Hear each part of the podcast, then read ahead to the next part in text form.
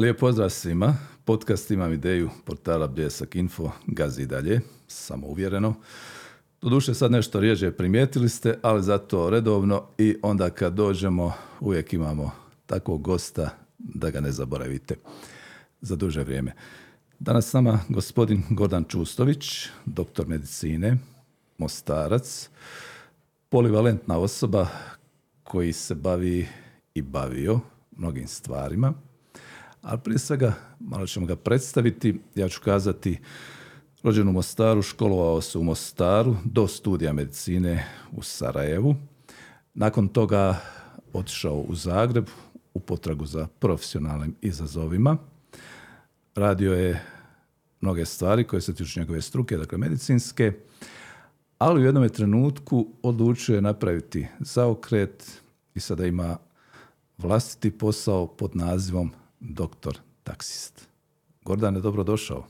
Hvala Miljenko puno na pozivu i moram priznati da sam počešćan da si evo odabrao mene kao svog gosta. Nisam se nikad smatrao na takav način nešto posebno, ali prateći tvoj rad do sada, eh, jako mi je drago, imponira me da sam ušao među grupu ljudi koje si do sada pozvao u svoju emisiju i da razveseliš svoje gledatelje sa... Sad ćemo mi pokazati zašto je to dobro. ja sam ponešto kazao, što još treba kazati o, o tebi kao osobi, što je bitno istaknuti? Pa, samo bi malu korekciju e, rekao da koliko god mi je Mostar veliki u srcu, ali ipak rođen sam u Zagrebu iz određenih razloga ovaj, takva je bila sudbina i hvala Bogu da sam se rodio, jel? E, pa ja sam jedna jednostavna osoba koja, eto, silom prilika i, i ugodnih i nekih možda manje ugodnih sam došao tu gdje jesam na tom nekom svom životnom putu koji sam započeo od najranijeg djetinstva koje sam proveo u Mostaru gdje sam završio osnovnu i srednju školu, nastavio studij i kako je, to, kako je to bilo u to vrijeme? Naime, ovo pitam ljude koje u podcastu dovedem, kako su malo razgovarali i o Mostaru i o toj uh mladosti, o tom djetinstvu, iz razloga što mi često na neki način predstavljamo to romantičnim, gotovo idealnim razdobljem. To je vjerojatno zato što smo bili mladi, što smo otkrivali svijet. Kako ti vidiš taj dio svoga života? Pa s tim bi se apsolutno s tobom složio. Uvijek smo skloni idealizirati određene faze svog života, pogotovo kad smo bili mlađi. Eh, nekako je u prirodi čovjek kada eh, nakon određenog vremena izlaze na površinu one najpozitivnije stvari, ali ja mislim da mi svi imamo i dobar razlog za to, jer Mostar je i, bio i, i, dan danas i klimatski, da ne kažem sociološki, kulturološki bio jedan u stvari predivan grad da je neko birao, sigurno bi bio među top gradovima gdje bi čovjek stjecao svoja neka prva i saznanja i učio i družio se i može biti samo na ponos svima onima koji su. Tako da prisjećanja da, ako se malo površnije osvrnemo, naravno to je uvijek sve kroz ružičaste naočale, a onda sigurno da se tu mogu ubaciti neke stvari koje su bile možda manje prijatne, ali kakva je i današnjica i kakva će biti sutrašnjica isto je ona ispunjena i pozitivnim stvarima, onima koji su manje pozitivne, tako da prisjećana su lijepa, ali slažem se s tobom, Miljenko, da kad se prisjećaš neko kad si imao 19 godina, 17, 14, to je bilo najljepše. Lijepo. I okruženje i najljepše vrijeme. Nije. Imali smo čistoću duše, nismo bili toliko okrenjeni raznim nekakvim životnim usponima, padovima, nego samo smo gledali prema naprijed i gledali šta nas sve čeka. Jel? Tako da... Da. A ovaj gimnazijski dio, tvoja generacija je imala tu nesreću ili sreću, ja ne znam točno kako vi osjećate koji ste bili u usmjerenom obrazovanju, stara gimnazija, jezični smjer, jel tako? Kako je izgledalo to školovanje? Pa to je stvarno bila jedna jedan eksperiment, da kažemo, mi smo bili, koliko se ja sjećam, druga generacija kada je to počelo. E, bio sam prvo ponosan što idem u staru gimnaziju, pošto ona stvarno imala tradiciju i to je bilo, ne znam, jako lijepo da ti možeš sa svojim članovima obitelji razgovarati starijima jer su i njima određeni profesori predavali. E, s druge strane, mi smo dobili jako veliko predznanje i dobro znanje što se tiče i stranih jezika i književnosti, i gramatike, izrazito smo pismeni što se tiče našeg materinjeg jezika. S druge strane, ostali smo uskraćeni u onome što, što si ti prolazio, znači generacije i, i mog tate, mog strica, tetke, ne znam svi koji su išli u staru gimnaziju. Ona neka dodatna znanja s kojima ne znamo što ćemo, jel? pa in, recimo, ne znam, imali smo marksizam, ok, to je bio dio tadašnjeg društvenog sistema, ali ostali smo uskraćeni recimo za nastavu iz filozofije, nismo imali logiku.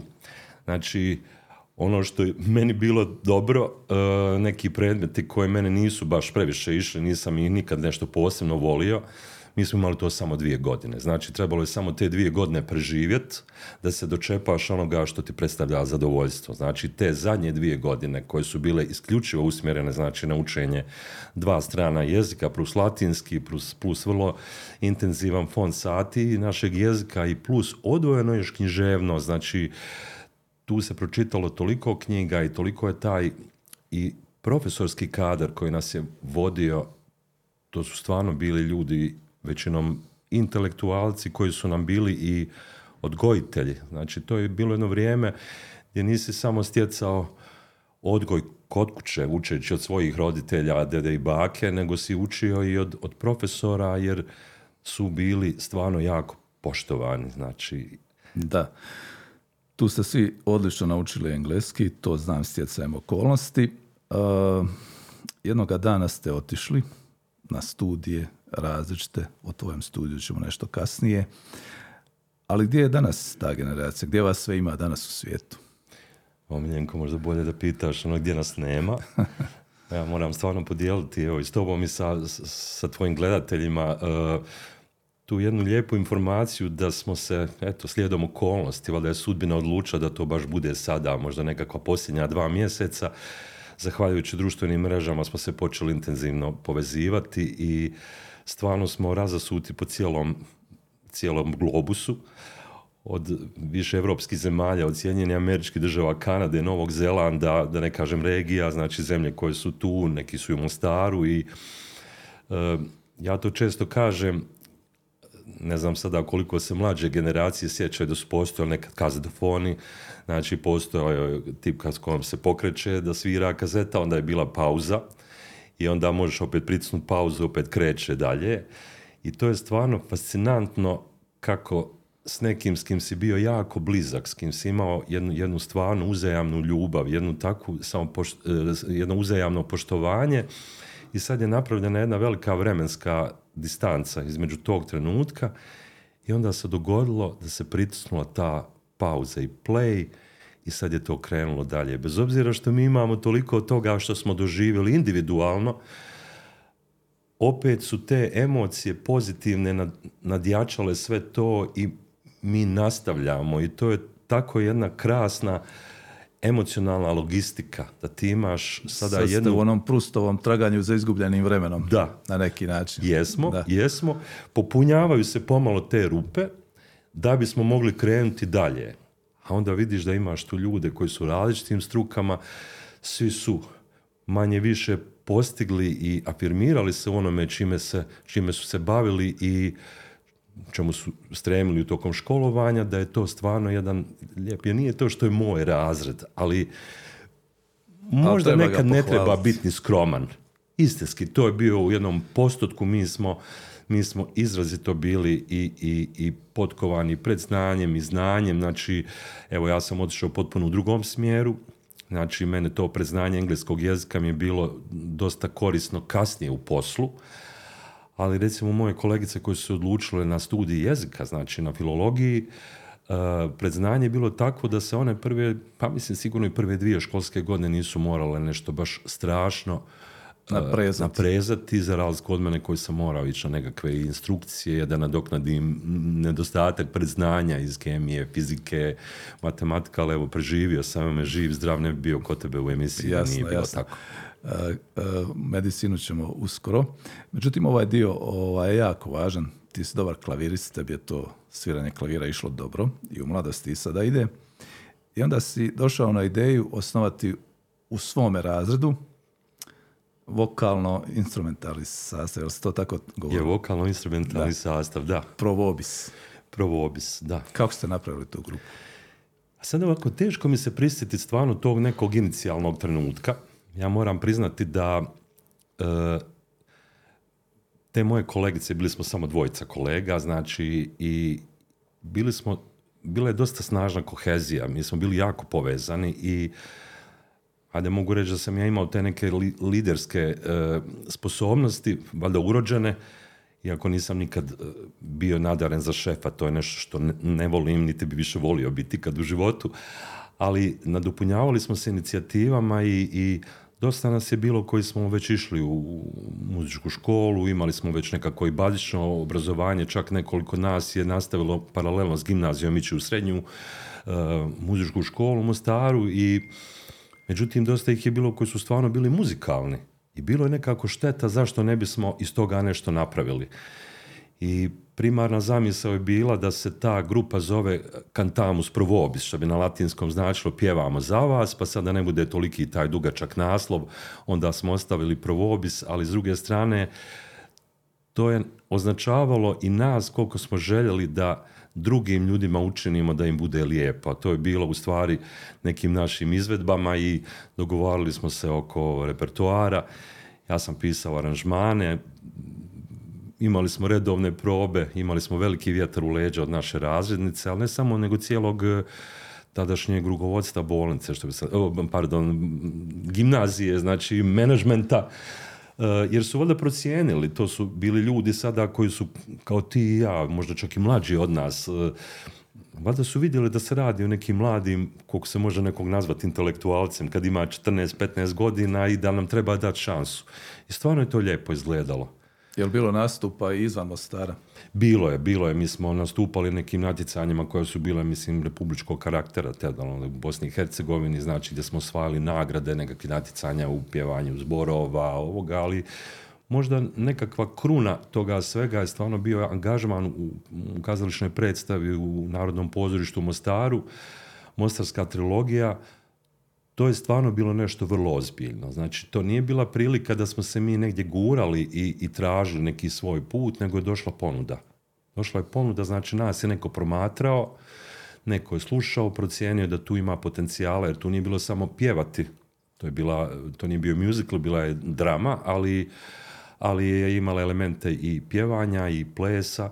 Znači oni su za, za moje cure, moje kolegice koje su pjevale upravo ovo bi su procijenile da oni mogu i pazite, pazi, Miljenko, to je bila i predstava kojom se obilježavala obljetnica e, od osnivanja, znači, u području, znači nije to bila samo takva predstava.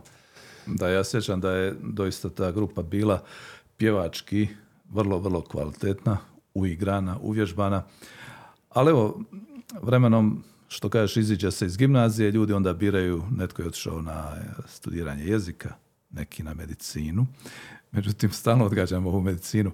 A tvoje kolegice kažu da si bio ne samo dobar animator i aranžer i klavirist, nego si bio i zabavljač. Ima li nekih anegdota iz tog vremena koje eventualno možemo, kojih se pa- možemo prisjetiti? Pa bilo je, mislim sad ovako na, na prvu loptu, ali svakako je bilo tu i smijeha i suza i, i mislim kad kažem suze, mislim suze od smijeha u razdu nisam bio samo ja jedini koji je bio duhovit, bilo je još stvarno puno njih, pa smo se fantastično nadopunjavali, a onda tu je bilo cirkusa na, na, na, na, na nastavi, sitnih prepisivanja, nekakvih stvari koje sad baš ne znam koliko je, koliko je pametno da govorim, s obzirom da pretpostavljam da ima tu mlađi slušatelja, ne bi volio takve poruke ostavljati, ali uh, bilo je zanimljivih situacija, sjećam se jedna od predstava, jer ja sam, ne samo da sam uvježbavao prvo obis toga muzičkog aspekta, one su morale prolaziti te probe, jer je s njima radio profesionalni koreograf koji je bio angažiran na predstavi i one su imale svoje kostime i jedna je trčala na randes poslije predstave i tako je to brzo skinula, nije niti razmišljala da to treba biti spremno za sutrašnju izvedbu. I onda kad je krenula predstava sutra, primijetilo se u pola te jedne scene kako se njoj počinju hula hopke koje su bile onako e, smotane u tu, u tu neku odjeću, kako je to počelo polako da izlazi, da curi za nje i naravno publika je to popratila s malo onako smijeka i, i aplauza, ali nastavilo se u tom smislu. Tako da moram spomenuti kolegicu koja nažalost je preminula u jednoj tragičnoj prometnoj nesreći. Ona, ona nam je bila jedan, jedan kako bi rekao, kao, kao ženski Benny Hill I, i, i to je dan danas kad se sjetimo nekih njezinih provala, pokojna Nataša Marković, e, da je jednostavno ne možeš, prisjećanje na nju ne izaziva suze, što je više nema, nego izaziva smijeh, što mislim da ako nas gleda s onog svijeta, da je može samo biti drago. Zaslužuje, da. Da. A, evo, kazao si kasnije studirajući medicinu, zapravo u samim početcima trebalo je ponešto i nadoknaditi iz stručnih predmeta koji su bili bitni za medicinu. Je li na taj odabir studiranja, odnosno studija utjecala obiteljska tradicija? Otac je bio poznati Jest. liječnik u Mostaru. Jeste, znači medicina nije bila moj izbor. Znači ja kad sam uh, izrazio mojim roditeljima želju šta bi ja volio studirati, oni su mene lijepo saslušali, znači u konkurenciji su bile uh, jezici, znači u konkurenciji je bila povijest umjetnosti, čak sam razmišljao tada za vrijeme bivše države jedino je e, na Akademiji za područje film i televiziju u Beogradu postao smjer za producente, znači organizacije velikih kulturnih manifestacija. I kad sam ja to sve lijepo izgovorio, sve te moje ideje i želje, onda je moj tata rekao kako su to stvarno predivni interesi, kako to stvarno sve zvuči krasno i kako su to jako lijepe stvari koje meni mogu biti hobiji Međutim, kako, je, e, kako bi bilo ipak puno bolje i u stvari jedino što bi bilo dobro je da e, se ja usmjerim u medicinskom smjeru, znači i sad kad gledam retrogradno, dobro je, dobro je razmišljao, vjerojatno ja ne bi odabrao to, ali možda bi isto tako bio ostvaren i sretan da sam radio to nešto drugo. Zahvaljujući mami i tati sam e, imao i tu veliku podršku i evo, okolnosti koje smo, koje smo svi prošli, znači uh, i te ratne okolnosti jednostavno su te neke naše zadane smjerove što smo mi pretpostavljali da nas očekuje, to se sve promijenilo. Znači mi smo došli u, u jednu poziciju da odjedanput sad s jedne strane nije onako kako smo mi zamislili da će biti, a onda imamo sada prilike da se ostvarimo u onome što nam život nanosi, jel? Da. Koliko je zahtjevan, da ne kažem, težak studij bio u Sarajevu? Pa dosta je bio zahtjevan, ono, Sarajevska anatomija recimo bila predmet koji, da ne kažem da su se ljudi iz Sarajeva prebacivali u Beograd i u Zagreb i u Ljubljanu kako bi riješili. Ne bi sad baš htio pokojnim profesorima nešto previše govoriti, dosta je ta atmosfera inducirana bila i njima, ali to je, to je bila jedna velika, velika trauma. Međutim ipak se na kraju prošlo, ko je, ko, ko je odustao u tom trenutku, taj onda jednostavno više nije ni bio za to i međutim kasnije kad se dođe do klinike ipak su to bili puno prijatniji ljudi i profesori, nije bio lagan studij, nimalo, zato što to su predmeti gdje vi znate da morate uložiti 3 do 4 mjeseca vremena, vi ne možete to skratiti postojali su predmeti gdje ima logike, gdje se može i razumijevanjem, ali vi kad učite mikrobiologiju, to, vam je, to ti je kao, Miljenko, da uzmeš telefonski imenik, učiš imena i prezimena i brojeve telefona. I trebalo je sve to imati u glavi, ali ja mislim da je tako i sa drugim studijima.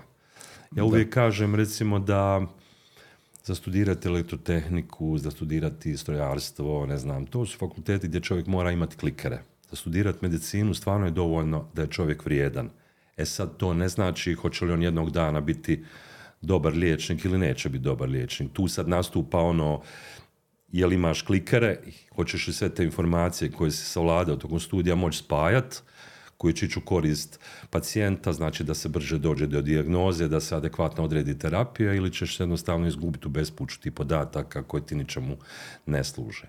Da.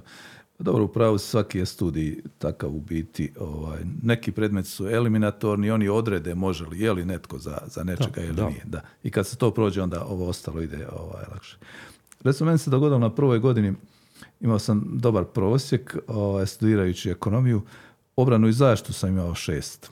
To mi je na, najslabija ocjena bila, ali prolazna. o, dobro, ovaj, ali nekako ovaj, studij u Sarajevu je na kraju bio obilježen ratom i agresijom na Bosnu i Hercegovinu. Kad se to dogodilo što se tiče toga studija, na kojoj godini?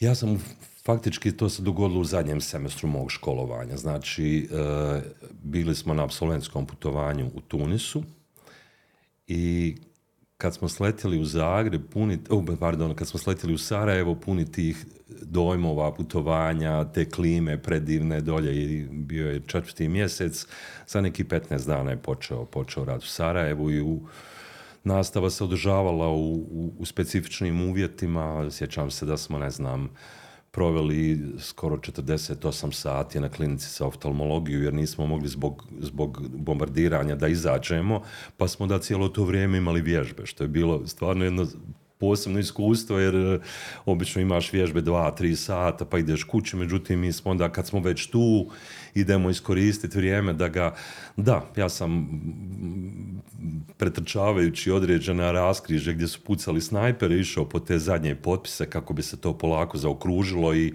kako bi mogao e, dobiti taj apsolventski, znači da je indeks popunjen potpisima i da polako mogu krenuti polagati ispite sa zadnje godine. Da. I onda je slijedio odlazak u Zagreb. Pod kojim okolnostima planirano, neplanirano? Ja sam proveo u Sarajevu nekih pet mjeseci rata i nakon toga sam uspio izaći. Znači morao sam dobiti potvrdu od, vojske da, da, da, mogu nastaviti studij i, i Zagreb je bila opcija. Znači Zagreb je inače grad koji sam volio od, od, od mojih naj, najmanjih nogu, jeli? tamo sam se rodio, moja mama je sa sjevera Hrvatske, tata je bio zagrebački student i kako svaka familija negdje gravitira, mi smo dosta dugo gravitirali uh, prema Zagrebu i nekoliko puta godišnje sam dolazio u taj grad, tako da to meni nije bilo neko nepoznato okruženje, ja sam tamo imao krug i prijatelja i familije i, i tamo sam znači došao. Bio kod kuće. Bio Zapravo, kod kuće. Na neki da, način. Da, da. Znači, i nažalost nisam mogao sebi priuštiti e, da se sada godinu ili dvije fokusiram samo na učenje, jer morao sam izdržavati i sebe i sestru i pomagati roditeljima financijski. Imao sam sreću da sam se uspio odmah zaposliti. Znači, recimo, tu je puno značilo to znanje engleskog jezika, jer sam se zaposlio u međunarodnoj organizaciji za migracije, a natječaj koji je bio napravljen je kao da su ga crtali po meni. Znači, oni su tražili neko ko poznaje medicinsku terminologiju, ne mora biti završeni liječnik i dobro govori engleski. Tako da sam u prvom, prvoj fazi bio prevoditelj za, za strance koji su radili, koji su pregledavali ranjenike i odlučivali ko će ići vani na liječenje i tako. Tu je bilo različitih programa i Međutim, malo pomalo sam i te ispite polagao, tako da sam došao i do do trenutka kad sam došao do svoje diplome i onda sam uh, odmah, odmah su me iz Međunarodne organizacije za migracije postale dodatne edukacije u tom trenutku sam dobio ovlaštenje od uh, veleposlanstava Sjedinjenih američkih država, Kanade, Australije, Novog Zelanda kao njihov ovlašteni liječnik da pregledavam znači, ljude koji preseljavaju te zemlje. Znači to su bili uglavnom ili žrtve rata, ali je bilo tu i regularne migracije, znate, neko ko je završio, ne znam, strojarstvo ili nekakav aviomehaničar, neko ko odlučio da će otići da živi u Kanadi, tako i tu je morao proći određeni medicinski pregled da bi mogao dobiti odobrenje i ulaznu vizu. Da. To je bio sami početak i na neki način vjerojatno ti je već tada bilo jasno želiš tu ostati, želiš se dalje izgrađivati ovaj dio je bio zanimljiv, pretpostavljam, ovaj, pogotovo mladom čovjeku koji je tek stekao diplomu, ali kasnije si ušao u neke ozbiljnije sfere, čini mi se, ovaj, što se biznisa samog tiče.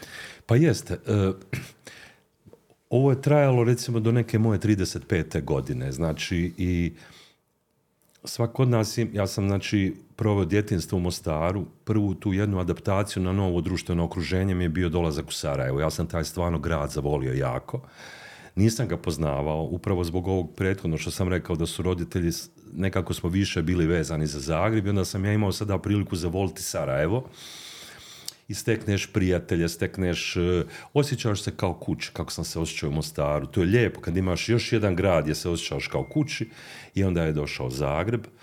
Isto tako e, i moja karijera je mogla otići u drugom smjeru, znači e, porače, znači period nakon rata, je, hvala Bogu, doveo i do stagnacije aktivnosti raznih organizacija kao što je bila i ta IOM i ja sam mogao ostati u njihovom okrilju, znači gdje bi me poslali u neka druga ratna područja u, po svijetu, znači gdje su njihove usluge bile potrebne.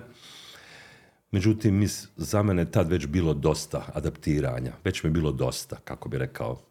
Sarajevo, Zagreb, znači nisam više ni želio ići negdje četvrto da ja sad se nanovo ispočinjem iz početka i sad gledajući iz ovih godina, 35 godina kad imaš si još mlad, ali ipak je to godina da, da može čovjek podvući se tu reći neću hvala. Jer to bi bile i velike plaće i da li ti postaneš na neki način jedan putnik po svijetu koji će onda u nekoj svojoj 50. 60. završiti u nekom uredu u Ženevi ili u Briselu i to će biti kao ta neka, ali onda sam u stvari razmišljao koje bi bile opcije. S obzirom da sam već iskoračio iz klasične medicinske karijere, dakle nisam imao onu, on, onaj uhodani put liječnik opće prakse, pa specijalizacija. I gledao sam gdje mogu spojiti neke svoje sposobnosti, mislim na tu komunikacijske vještine, nekako svoje predznanje i činilo bi se da bi mi rad u farmaceutskoj industriji mogao biti nešto što bi mi ležalo tako da sam se počeo javljati na natječaje i vrlo brzo sam, u to vrijeme nije bilo lako dobiti kao liječnik posao u praksi. Znači, bilo je jako puno doktora, nije to kao danas gdje ih jako puno fali. Uh, i bila je velika konkurencija. 200 ljudi se javilo recimo u tu kompaniju, a četiri radna mjesta su bila u pitanju. Znači i tu je bilo nekoliko krugova raznoraznih e, selektivnih procesa dok se nije došlo do, do posla. I tu sam radio 20 godina. A što je tu recimo bitno, evo 200 ljudi se prijavi, na kraju prime četiri, ovaj, što je tu bitno imati od tih, kako ih danas zovu popularno skillsa, odnosno svih tih nekakvih sposobnosti, da bi oni kazali ovo je naš čovjek? Jako je bitno prvo vidjeti na koji način ta osoba komunicira, znači koliko je ona uvjerljiva, koliko joj je stalo, e, koliko dobro sluša sugovornika, s druge strane koji su joj motivi, jer vi u bilo kojoj situaciji u životu i u obitelji, u bilo kom razgovoru s prijateljima, mi u stvari prodajemo. Prodajemo neku svoju misao, prodajemo nešto što bismo mi htjeli i na onaj način što to uvjerljivije kažemo, tako će naš sugovornik to prije shvatiti, složit će se s nama ili će nam dati neku sugestiju da to malo preinačimo i evo to bi bile neke ključne odlike koje, koje naravno i način ophođenja, nekakva kultura i kasnije. Ne kažem da nije bilo ljudi koji su bili odabrani i izgledali su fantastično, međutim onda imate neki, imaš neki period nakon toga gdje se pokaže je to stvarno bilo tako kako se e, prvi dojam ostavio, jer nije uvijek moguće nekoga da. procijeniti samo na osnovu razgovora ili dva ili tri razgovora. Neki ljudi su vrlo vješti u, u, u prezentaciji sebe i kad se prezentiraju ako iza toga stvarno stoji ono što jeste, onda je to jako dobro. Međutim, postoji situacije kada je to u raskoraku. Znači, i ako se to ne prepozna, onda može biti malo grešaka, dok se onda takve osobe ili poprave ili se možda jednostavno moraju napustiti jer nisu za to. Da, ali evo, tebi je uspjelo da se nađeš s njima i oni se nađu, pronađu ovaj, e, nekoga koji im treba u tebi koliko su te velike međunarodne korporacije prema čovjeku, da kažem, humane ili nehumane, koliko troše čovjeka, koliko su zahtjevne, a što dobiješ za uzvrat? Da, to je ono jedno vrlo lijepo pitanje i, i zahtjevno s jedne strane. Uh, velika je razlika kad si unutra i kada izađeš iznutra i kada dobiješ jednu percepciju svega toga promatrajući izvana. Ja sam iskreno uživao u tom poslu, najveći broj tih godina. E, svako od nas ima neki pokretač, ujutro nešto što te kad se probudiš, koji je razlog tog tvog ustajanja i znači ja nisam nikad odustao od toga da sam ja liječnik. Znači i jednostavno e, moje razmišljanje je bilo da ja tu promoviram nove lijekove, ja promoviram nove načine liječenja. Znači ja time pomažem čovjeku. Jedini moj neki, kako bih rekao, nedostatak ili nešto što je meni nedostalo, to je bio taj izravni kontakt s pacijentom, ali opet s druge strane da sam u svojoj ambulanti imao, e, ne znam, 500 pacijenata, ja bi mogao utjecati samo na njih, a ja sam ovako radeći sa kolegama, uh, mogao utjecati na puno veći broj pacijenata. To je bila kompanija koja je imala inovativne lijekove, znači novo otkrivene lijekove koji su bili stvarno za izrazito teške bolesti. I ja znam da postoji dosta predrasuda o, o, o, o radu farmaceutske industrije i neke od njih sigurno su i opravdane, i, ali znate kad neko recimo je proveo 30 godina svog života gdje je tijelo bilo kompletno obuhvaćeno psorijazom i sada dolazi nešto što tom čovjeku ili toj gospođi jednostavno to nestane.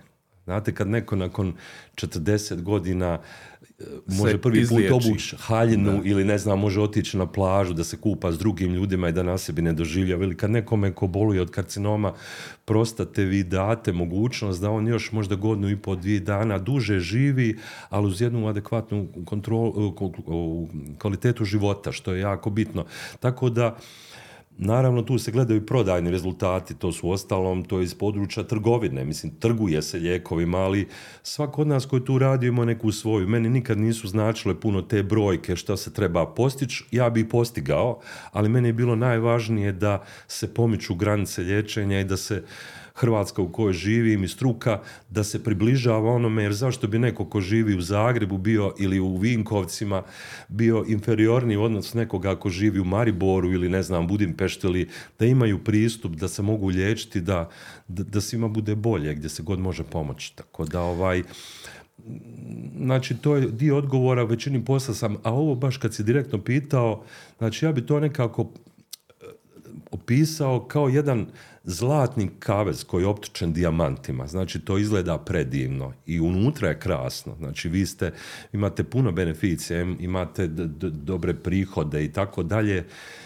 Međutim, ipak mislim da postoji određeni limit godina koliko čovjek može ostati tu, jer tu postoje i određeni interni pritisci i često to može biti zagađeno i loši među ljudskim odnosima i tako dalje. Tako da e, neki ljudi sami donesu odluku, e, nekima se poput mene dogodi da dođe do tog rastanka, međutim, nažalost, dobar dio to ne doživi.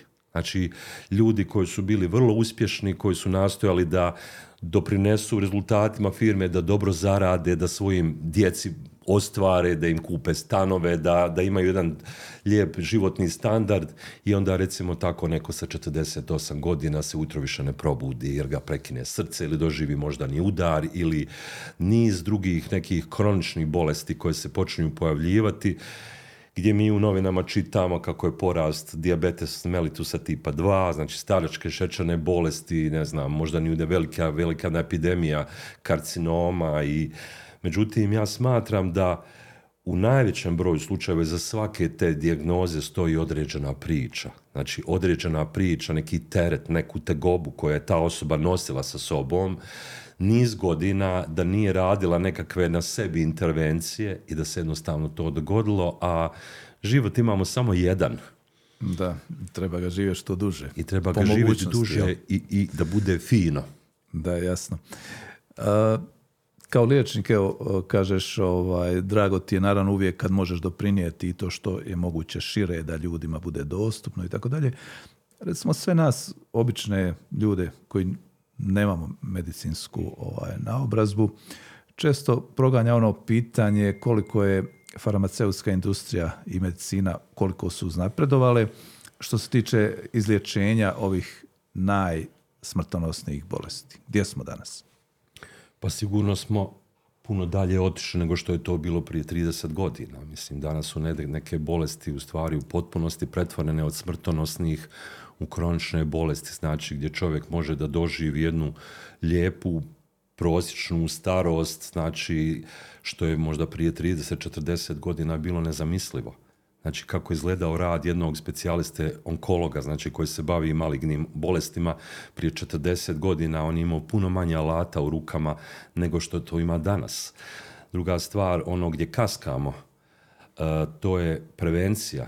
Znači to je, to je prosvjećenost ne samo laika, nego govorim i o čak i medicinskim radnicima, jer uh, fali nam više pozornosti prema istanju, ja ću uzeti izraz duša, znači ne, ne kažem psiha, jer to je uh, ista riječ. Znači, uh, puno se manje osvrćemo na sve to što, što možemo na neki način poduzeti da bi prevenirali ovo nešto drugo što dolazi. Jer lakše je spriječiti požar nego ga, nego ga gasiti. gasiti. Evo čisto, ne znam, naveo bi primjer, uh, u Hrvatskoj već dugo vremena, pretpostavljam moguće da i ovdje postoji javno zdravstvene akcije, recimo u prevenciji karcinoma debelog crijeva.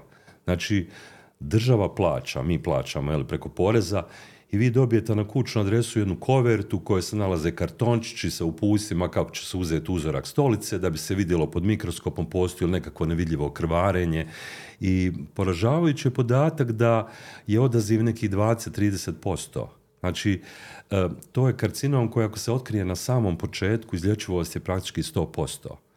Znači da nismo, nismo u stanju, niti to nešto što nam netko servira i zašto nam treba sve skupa 15 minuta, jer kad Često otkriju... Ima i straha, vjerojatno. Kod ljudi ima. vjerojatno ima i straha koji onda ima kontraefekt zapravo, ovaj, ne pomaže, jel? Kažu u Hercegovini muškarci se najviše plaše nalaza i propuha.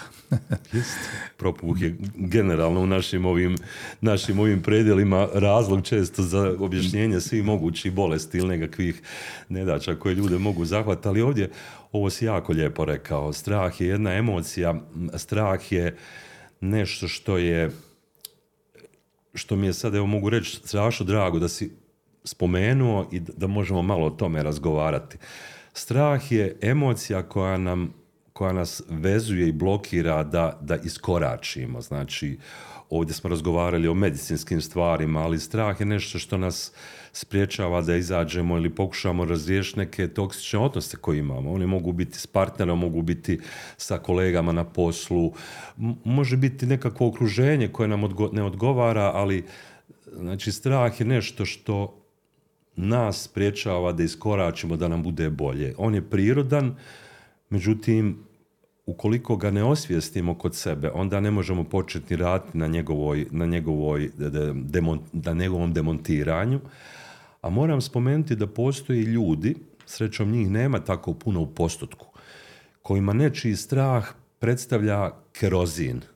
Znači, ako ja miljenko vidim da se ti bojiš, a ja sam recimo od tih, ja onda s tobom mogu beskrajno manipulirati i ja od tebe mogu dobiti što god ja hoću, zato što uh, tvoj strah je meni pogonsko gorivo i obrnuto kad ja vidim da ti nemaš straha, onda sam ja poražen.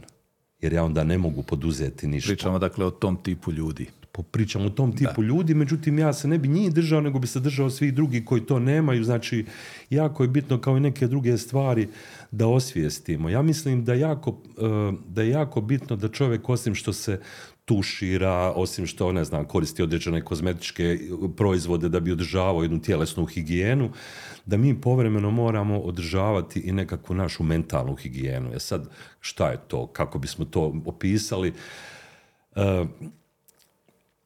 to znači da bi bilo dobro da povremeno napravimo jednu, jedan uvid u samog sebe. Stanemo pred ogledalo ili tako u nekom trenutku pa si postavimo pitanje jesam li ja sretan ili sretan, jesam li ja zadovoljan, kako mi je na poslu, kako mi je kući, e, šta su problemi, zašto ja tako i tako reagiram na tu i tu situaciju. Često ćemo onda okriviti neke druge ljude, ali nisu ti drugi ljudi uvijek krivi, znači često se radi i o nekim našim reakcijama na određenu stvar. A, I tek kad radimo nekakvu introspekciju sebe, onda možemo osvijestiti neke naše stvari koje možemo popraviti da bismo bolje živjeli, da mi budemo korisni nekome koji je oko nas. Jer na taj način možemo i riješiti problem. Ako ga ne vidimo, onda on i ne postoji, a ne znači da ne postoji. To ono malo prime, super si rekao bio za ovo kako pogotovo muškarci boje se nalaza. Da, kad kad smo skloni stavljati stvari pod tepih i jednostavno, ako ne znam, ne znam, nisam vadio masnoće u krvi, ne znam kakve su, da. kao da i nisu.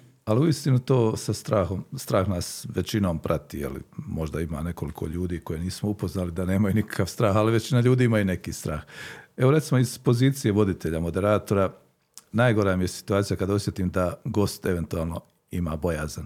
Dakle, s te strane ovaj, treba te strahove e, razbijati, bar ja ovako laički mislim na način da se čovjeku pruži ona nevidljiva ruka, ono, da neki podstrek i tako dalje. I drago mi je da je, da je da ta tema na ovaj način, ovaj, iz liječničkog ugla obrazložena. Naravno, trebalo bi još puno vremena da se ovaj, njome bavimo. Ali evo kažeš, bio si 20 godina u tom poslu, koji je zahtjevan, ali u kojem si imao rezultate i onda si donio odluku da iziđeš ili se dogodilo, kako si spomenuo? Dogodilo se. Dogodilo se, znači, i sreća da se dogodilo. Znači, jer e, mi općenito ne razmišljamo o rastancima i kako će ti rastanci izgledati konačnici sve znamo, ali niko od nas ne zna na koji način će umrijeti, na koji način, kako će to izgledati. Ja mogu reći da imam strah od te neizvjesnosti, kako će to biti. Ne može čovjek poželiti reći ja bi volio tako i tako. Jel? Znači, e, tako da i kad uđemo u neku emotivnu vezu, mi ne možemo u tom trenutku razmišljati kako će izgledati jednog dana taj rastanak. Tako da, e, bio sam zatečen, završilo se e, i tek nakon određenog vremena sam počeo primjećivati koliko doživljavam jednu, jednu svoju emocionalnu katarzu, znači da u tom izlazak iz tog dijamantima optučenog zlatnog kaveza je za mene bio jedan u stvari iskorak koji, iz kojeg sam ja izvukao korist. Inače, to ne uspijevamo svaki put, ali je dobro kad čovjek razmišlja na način ako je nešto loše, šta ja mogu dobro iz tog izvući. Zato postoje ne stare narodne poslovice, pa onda se stvarno čovjek u određenim situacijama uvjeri kad ono kažu nije svako zlo za zlo. Stvarno nije. Ili jedna vrata ti se zatvore i odjedan put ti se otvara pet novih vrata koji ti uopće nisu bile u glavi da bi se dogodile. To je anegdota sa Jugom 45. Jedna zatvori i sva se otvore. Odlično. Ali gledajući ovo, ne znam, te nema ko nije bio pogođen i tim ratnim zbivanjima.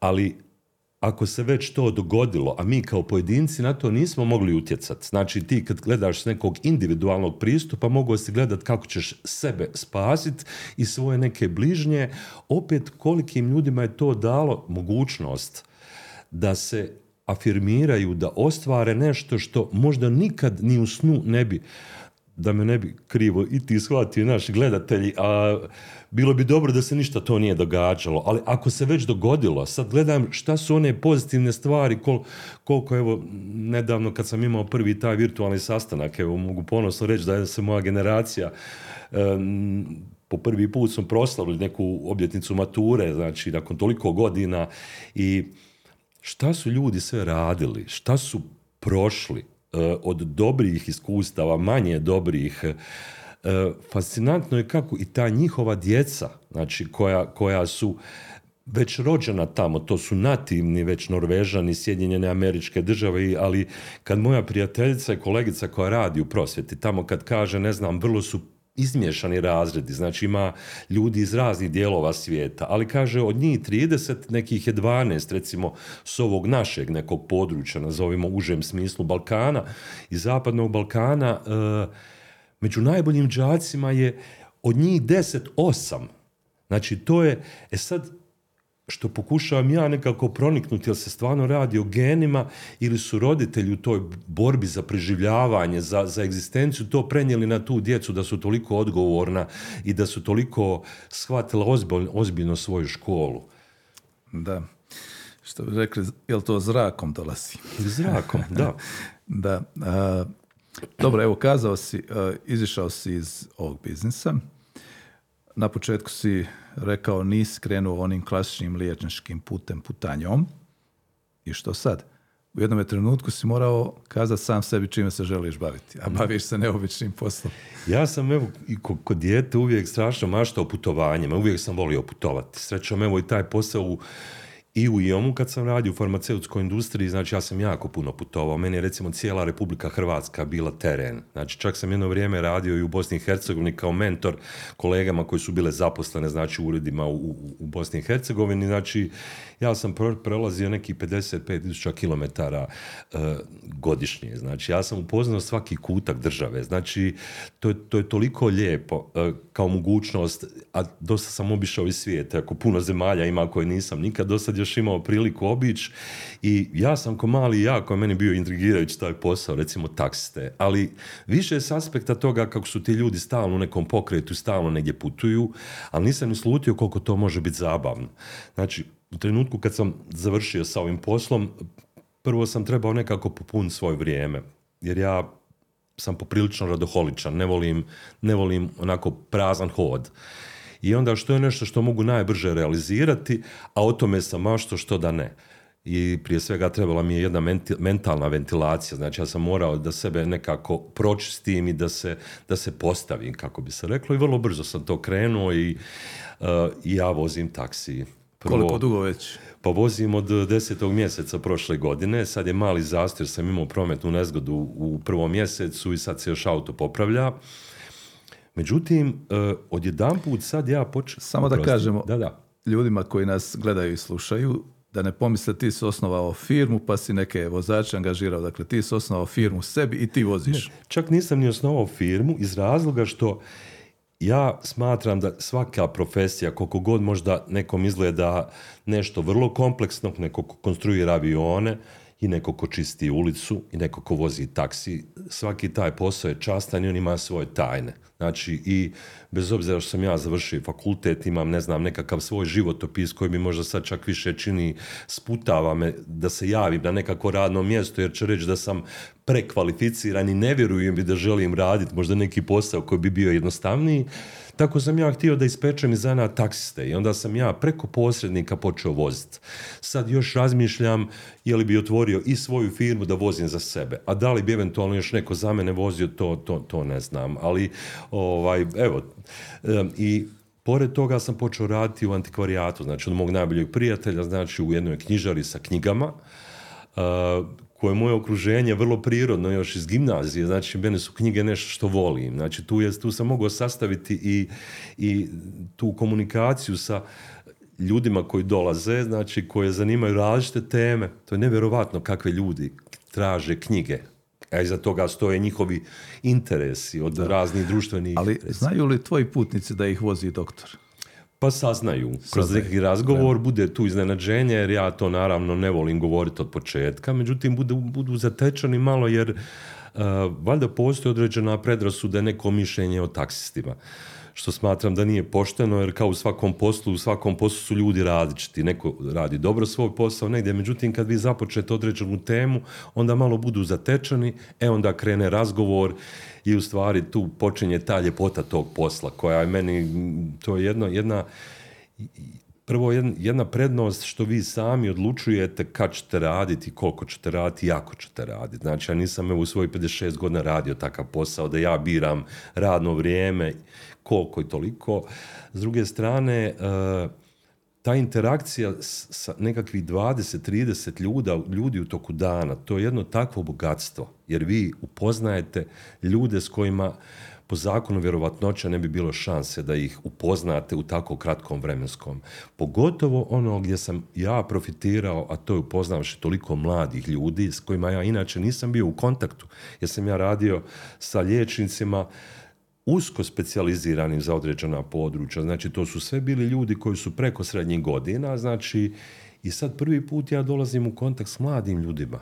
Znači, uh, ja koji nisam generalno nikad imao onu vrstu predrasuda što se zna govoriti, ajde, te mlade generacije nisu ni blizu onome što smo mi, za moju i tvoju generaciju tako govorili naše dede i bake i tako dalje, uvijek je valjda neka generacija mislila da ovi mladi i prva, prva dva, tri dana sam ja mislio da se meni samo dogodilo to slučajno i onda sam ja u stvarno nakon tri, četiri dana vidio da, da mi imamo jedan takav predivan potencijal tih mladih ljudi koji će biti stup društva kroz naredne godine, da možemo stvarno biti ponosni koji su to mladi ljudi koji se danas školuju, odlučuju za određene profesije, tako pametno razmišljaju da sam se ja, u sebi sam osjećao stid da kažem, pa Bože, jako neki, kako se kod nas kaže, kenjac od 45 godina sam nadošao tad u životu na određenu odluku ili nešto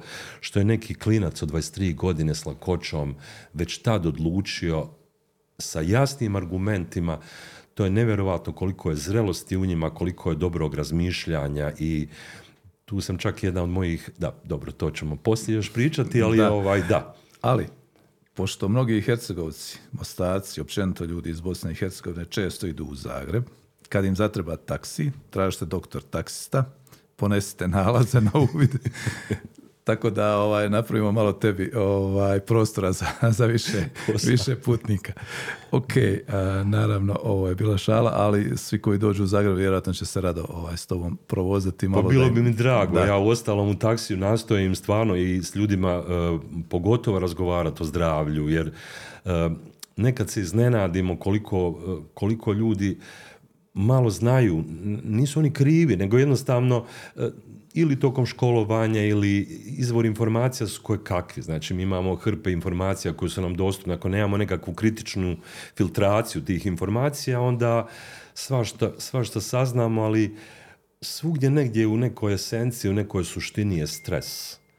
A meni ta riječ počinje ići čak i na živce jer e, tako se olako kaže probaj da imaš manje stresa i tako dalje. Ma kako ćeš probat ako da. ne dobiješ jasan naputak kako da se rješavaš, kako da sebe snažnije postaviš prema tim stvarima i dosta se olako uzimaju tablete koje, koriste, koje se koriste za, za, ja kažem, gašenje požara. To, to su anksiolitici, znači lijekovi, da sada ne navodim zaštićena imena, ali kao diazepam, kao ne znam, e, neki drugi slični lijekovi koji i stvaraju ovisnost, oni stvarno pomognu čovjeku kad se radi u nekakvoj akutnoj situaciji, ali e, ne mogu dugoročno riješiti problem, jer uvijek treba riješiti izvor požara.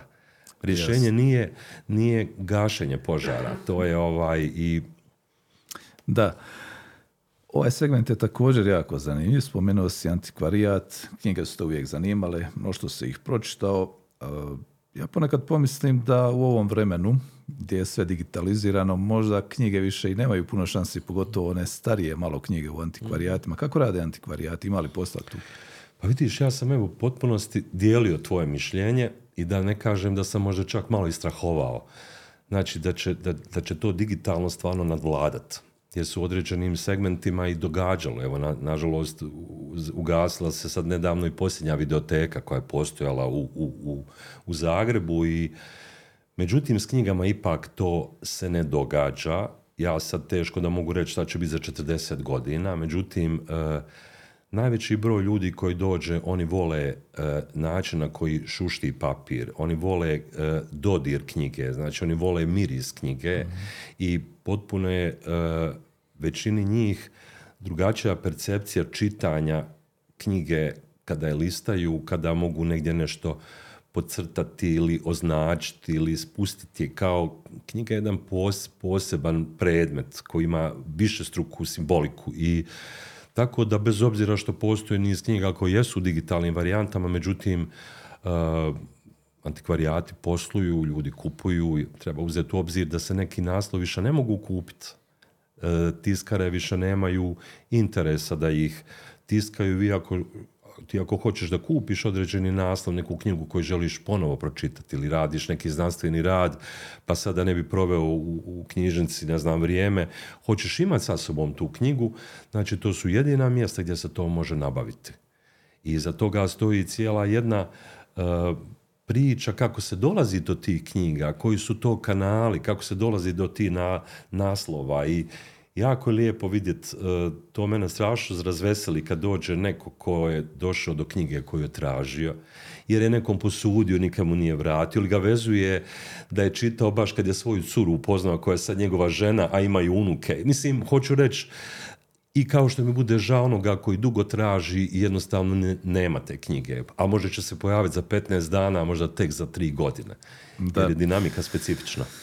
Vidim da ti je izazovno jedno i drugo i naravno ovaj, drago će mi biti ponovno čuti o i novim nekim idejama koje ćeš imati, čime ćeš se baviti, ali malo da se vratimo ovoj mlađoj generaciji. na jedan fair i korektan način si kazao koliko potencijala se u njima krije, što je i logično, jer nove generacije uvijek ipak donose napredak, kao što smo mi donijeli nekakav, nadamo se, tako će i ovi iza nas.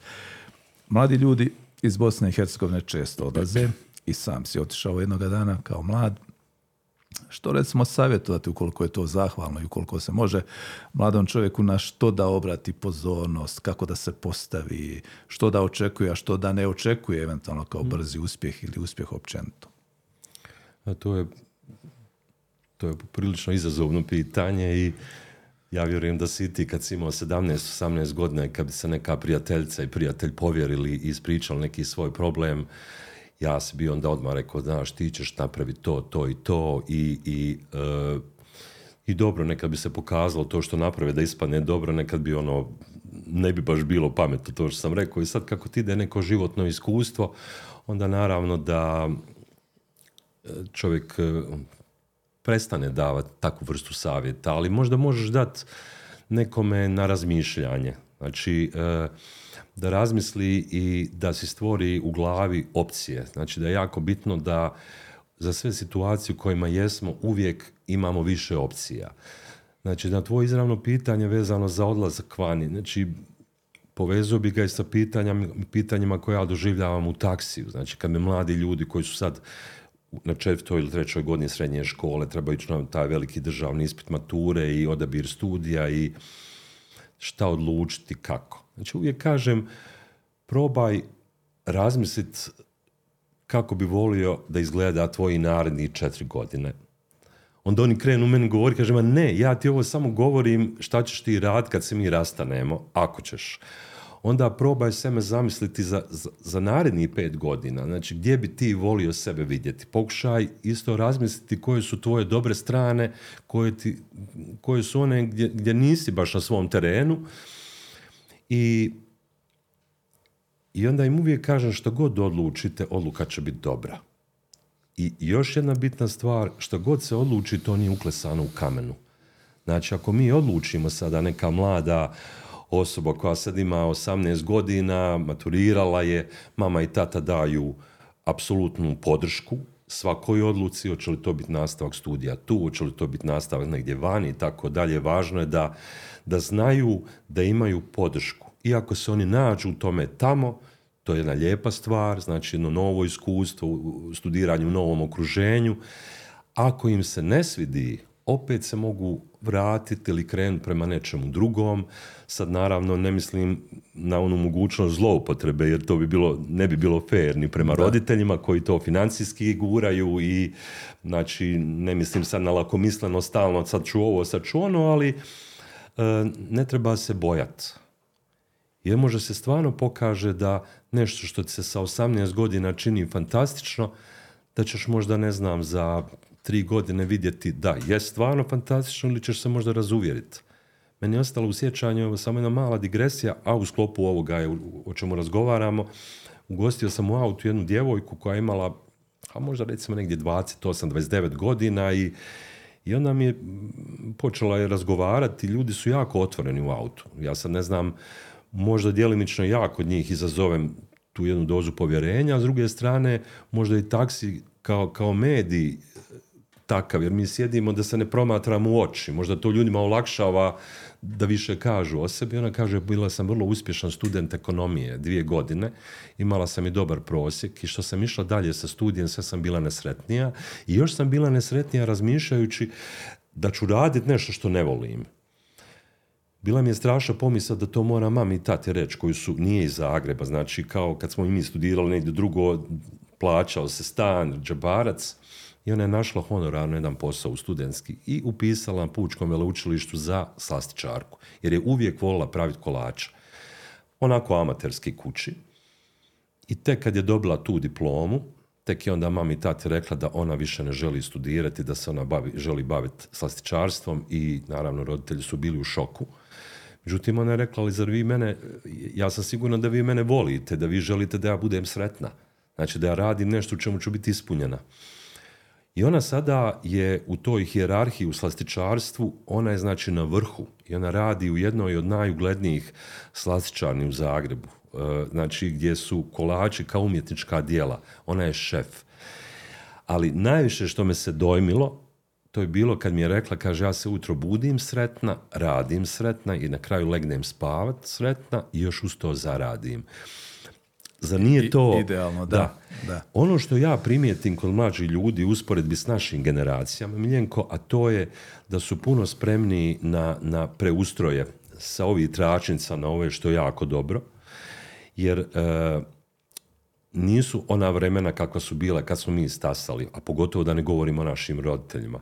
Završiš školu, zaposliš se, radit ćeš do penzije, sve to ima nekakav svoj Mo, spremnost na prilagodbu je najveća vještina koju svi mi trebamo graditi. Što se bolje možemo prilagoditi novim situacijama, to smo spremni da se nosimo i sa stresom i da lakše izlazimo iz tih situacija. Svega toga.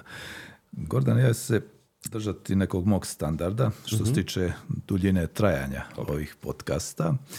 Pa ću za kraj malo te samo još priupitati o tvojim planovima, još si mlad, valjda ima još nekih planova, ideja, čime se još želiš baviti? Pa ovo je, ja moram sad priznati da sam u nekakvom uh, raskrižju i koja me jako zabavlja, pošto ja još ne znam kako će sve to izgledati. Za sada ono što je sigurno, a to je da, da vozim taksi, da radim u antikvarijatu, kako imam Sarajevsku diplomu medicinskog fakulteta, ja sam u procesu nostrifikacije diplome i kada dođem do tog papira ću još razmisliti da li bi možda samo pola radnog vremena radio negdje u domu zdravlja. Ne mogu više reći da bi negdje mogao biti 8 sati zaključan, ne bi volio više imati nekog šefa, niti bi ja volio biti nekome šef. Znači ja sad želim ovih 9 godina do moje formalne mirovine provest e, da uživam u nečemu što ću raditi, da ugodim ljudima koji su sa mnom u interakciji i privatno i poslovno i kako god i da evo još nekako doprinesem nekim svojim malim životom nečemu, znači da pomaknem nešto koliko ja mogu pomicati.